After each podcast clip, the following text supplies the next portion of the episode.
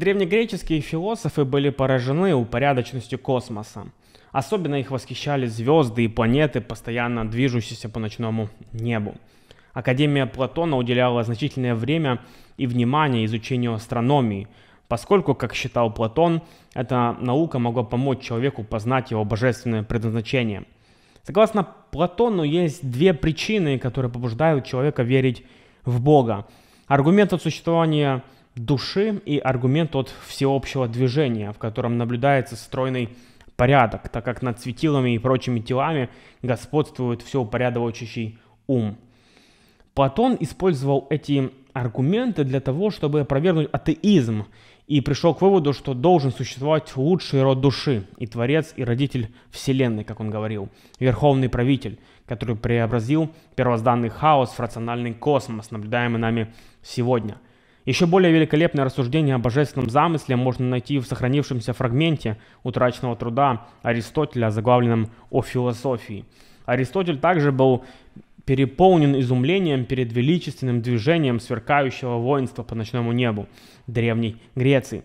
Всякий, кто лично изучал небеса, должен с симпатией относиться к этим людям древности, которые смотрели в ночное небо, незамутненное от загрязнений и сияний городских огней, и наблюдали за медленным, но непреодолимым движением космоса, изобилующего планетами, звездами и знакомыми созвездиями. Они задавались вопросом, что же породило всю эту красоту. Он представил, что испытало бы племя людей, живущее под землей и никогда не видевшее небо, когда вышло бы на поверхность. И тут они внезапно увидели бы землю, и моря, и небо, громады облаков, ощутили бы силу ветров, взглянули бы на солнце и познали бы, как его величие и красоту, так и его силу. Как оно, разлив свой свет по всему небу, образует день, а с наступлением ночи они узрели бы небо, все усеянное и украшенное звездами. Они увидели, как по-разному светит луна, то в полнолуние, то в ущербе. Если бы эти подземные люди понаблюдали, как все эти светила восходят и заходят, и заметили неизменность и постоянство их путей в течение всей вечности, то увидев бы все это, вышедшие из-под земли люди, конечно, решили бы, что боги существуют и что все то великое, что им открылось, именно боги и сотворили.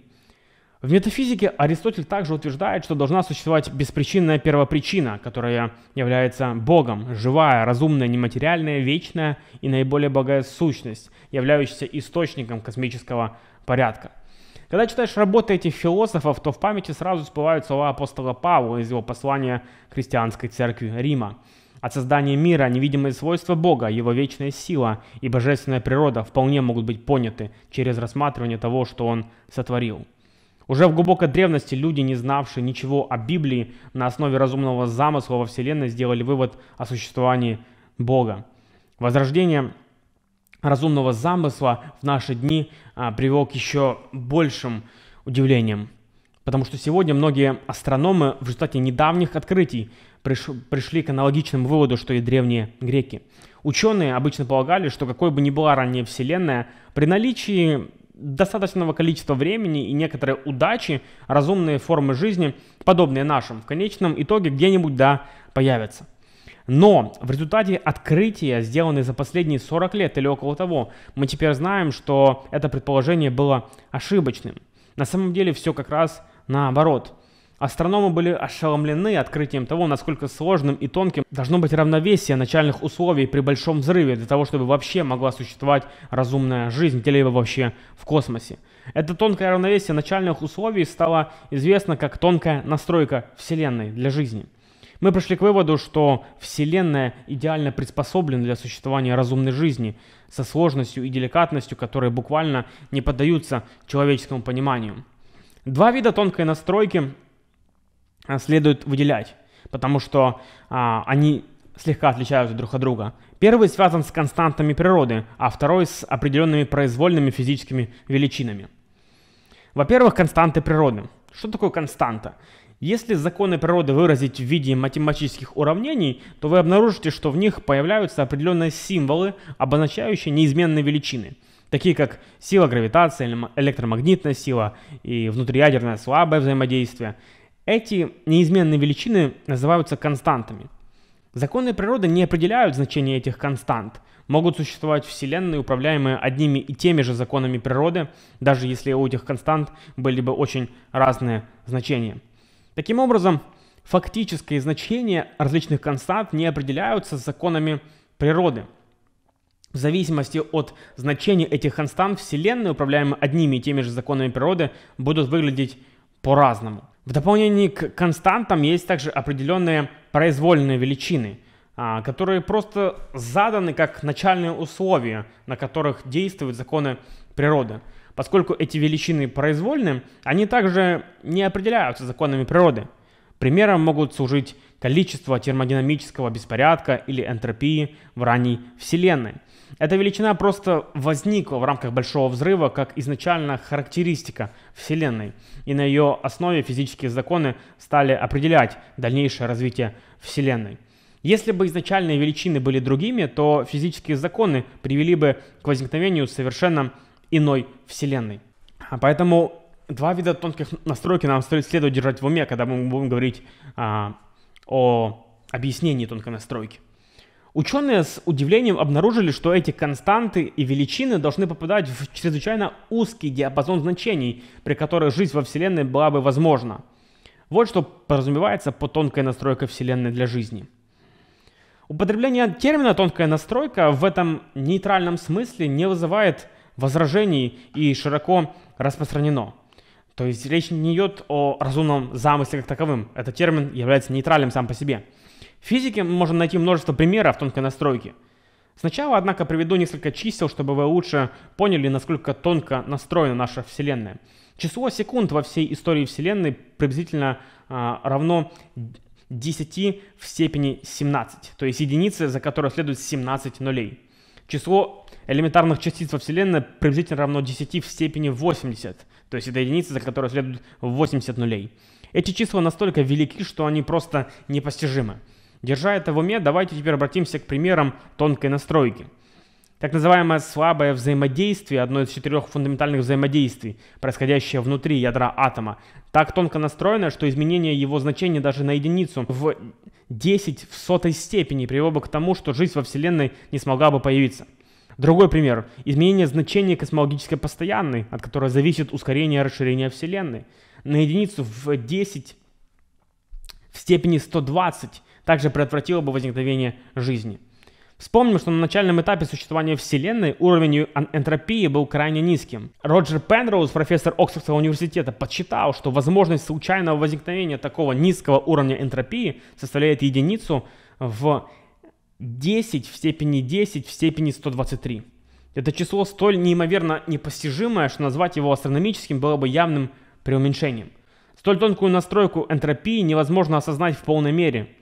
Достаточно сказать, что если мы выстрелим в 3-сантиметровую мишень на другом конце наблюдаемой Вселенной, это 20 миллиардов световых лет от нас, то вероятность попасть в нее составляет единицу а, в 10 в степени в 60. Примеров тонкой настройки столь много в самых разных областях, что они едва ли смогут быть объяснены развитием науки в будущем.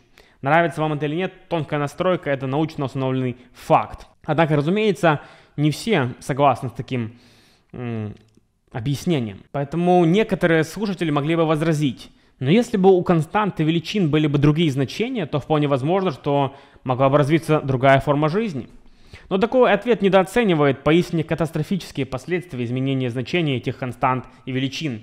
Когда ученые говорят, что Вселенная пригодна для жизни, они имеют в виду не только существующие формы жизни. Под жизнью понимается способность организмов питаться, получать энергию из пищи, расти, адаптироваться к окружающей среде и размножаться – то, что обладает всеми этими функциями, какую бы форму оно ни имело, подпадает под определение жизни. Но для, но для того, чтобы определенная таким образом жизнь могла бы существовать, необходима невероятная тонкая настройка физической константы произвольных величин Вселенной. Если бы этой тонкой настройки не было бы, то не было бы даже материи и химии, не говоря уже о планетах, пригодных для жизни. Иногда люди возражают, но может быть во Вселенной, управляемой другими законами природы, не будет столь катастрофических последствий. Но это возражение свидетельствует о неправильном понимании аргумента. Нас не интересует Вселенная, управляемая другими законами природы.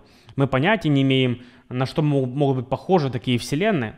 Нас интересует исключительно Вселенная, управляемая теми же законами природы, но с другими значениями констант и произвольных величин.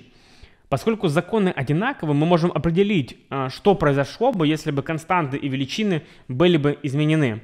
И результаты оказываются катастрофическими. Среди вселенных, управляемых нашими законами природы, вероятность, что случайно выбранная вселенная будет благоприятная для жизни, практически равна нулю.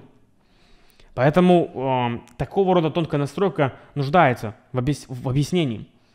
Перед нами возникает следующий вопрос. Как же лучше всего объяснить эту космическую тонкую настройку? Многие считают, что пригодность нашей Вселенной для зарождения жизни объясняется разумным замыслом, что Творец решил Вселенную сотворить именно такой. Но замысел это не единственное объяснение. Есть еще физическая необходимость и случайность. Поэтому, чтобы сделать вывод о замысле как о лучшем объяснении, нам следует устранить эти две другие альтернативы. Соответственно, мы можем представить очень простой аргумент в виде трех шагов. Во-первых, своей тонкой настройкой Вселенная обязана либо физической необходимости, либо случайности, либо разумному замыслу. Во-вторых, Причиной тонкой настройки Вселенной не была физическая необходимость или случайность. И в-третьих, таким образом она появилась в результате разумного замысла. Это логически обоснованный аргумент, вывод которого неизбежно следует из двух предпосылок, если предпосылки верны. Таким образом, единственный вопрос заключается в том, являются ли эти предпосылки более правдоподобными, чем нет. Итак, давайте проанализируем их.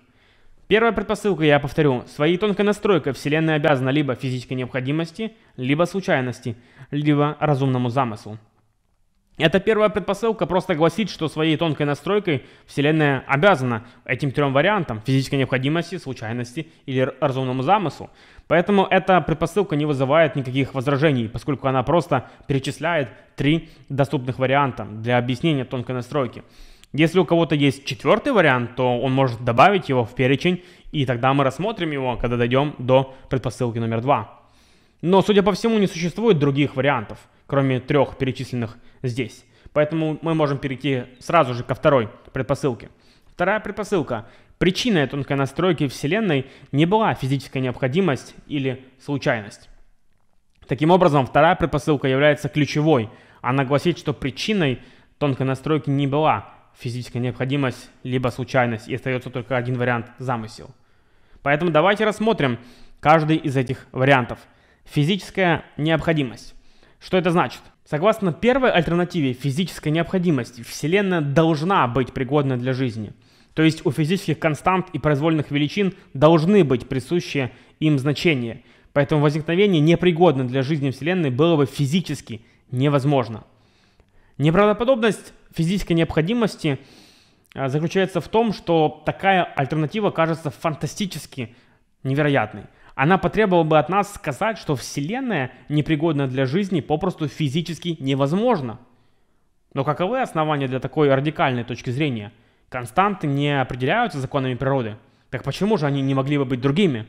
Более того, произвольные величины – это просто начальные условия, при которых действуют законы природы – как представляется, ничего из этого не делает их необходимыми. Таким образом, противник разумного замысла занимает радикальную позицию, нуждающуюся в определенных доказательствах. Но их нет. Альтернатива выдвигается просто как голая возможность. Иногда ученые действительно говорят о еще не открытой теории всего, которая э, определенно звучит как физическое объяснение всего, включая тонкой настройки – но, как и многие красочные названия научных теорий, это название вводит в заблуждение. Успешная теория всего позволила бы нам объединить четыре основные силы природы – гравитацию, слабое и сильное взаимодействие и электромагнетизм. А, это объединило бы их в единую силу, осуществляемую частицами одного вида – это значительно упростило бы физику, но при этом эта теория даже и близко не подошла бы к тому, чтобы действительно объяснить все. К примеру, М-теория, теория суперструн, наиболее перспективный кандидат на роль теории всего.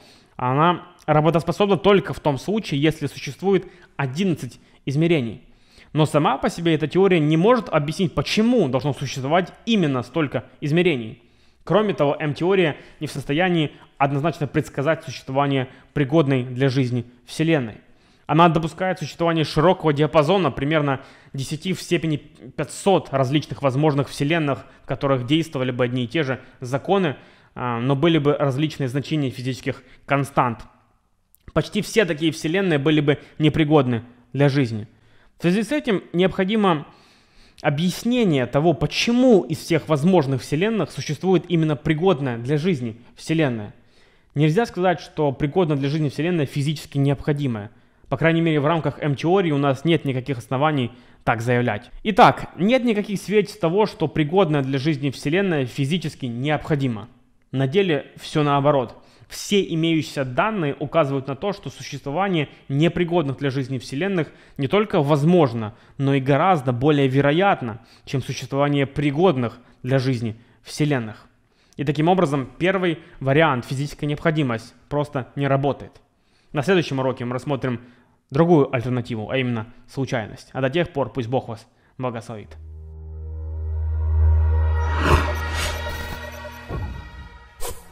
От галактик и звезд до атомов и элементарных частиц. Сама структура нашей Вселенной определяется этими числами. Это основополагающие константы и величины Вселенной. Ученые пришли к шокирующему открытию – что значение каждой из них было выбрано тщательно и с поразительной точностью таким образом, что оно попадает в крайне узкий промежуток значений, при которых возможна жизнь. Если бы хоть одно из этих значений изменилось даже на волосок, никакая материальная согласованная жизнь любого рода не могла бы существовать нигде. Не было бы ни звезд, ни жизни, ни планет, ни химических элементов. Возьмем, к примеру, гравитацию. Сила притяжения определяется гравитационной постоянной. Если бы значение этой постоянной отличалось хотя бы на одну единицу из 10 в 60 степени, никого бы из нас тут не было. Чтобы понять, насколько узок этот промежуток, в котором может существовать жизнь, представьте себе циферблат, разделенный на 10 в 60 степени частей. Чтобы представить себе, как много получится крохотных делений, сравните это число с количеством клеток в вашем теле или с количеством секунд, прошедших с начала времени. Если бы гравитационное постоянное отклонилось хотя бы на одно такое крошечное деление, Вселенная либо расширилась бы так быстро и стала бы столь разряженной, что формирование звезд и существование жизни были бы невозможны, или она схлопнулась бы внутрь самой себя с тем же результатом. Ни звезд, ни планет, ни жизни. Или возьмем скорость расширения Вселенной. Ее значение определяется космологической постоянной. Если бы это постоянное изменилось хотя бы на одну единицу из 10 в 120 степени, это заставило бы Вселенную расширяться слишком быстро или слишком медленно. В обоих случаях жизнь во Вселенной опять-таки была невозможна. Если бы масса и энергия в начале существования Вселенной не были распределены равномерно с невообразимой точностью, которая составляет одну единицу из 10 в степени 10 в степени 123, во Вселенной не была бы возможна никакая жизнь.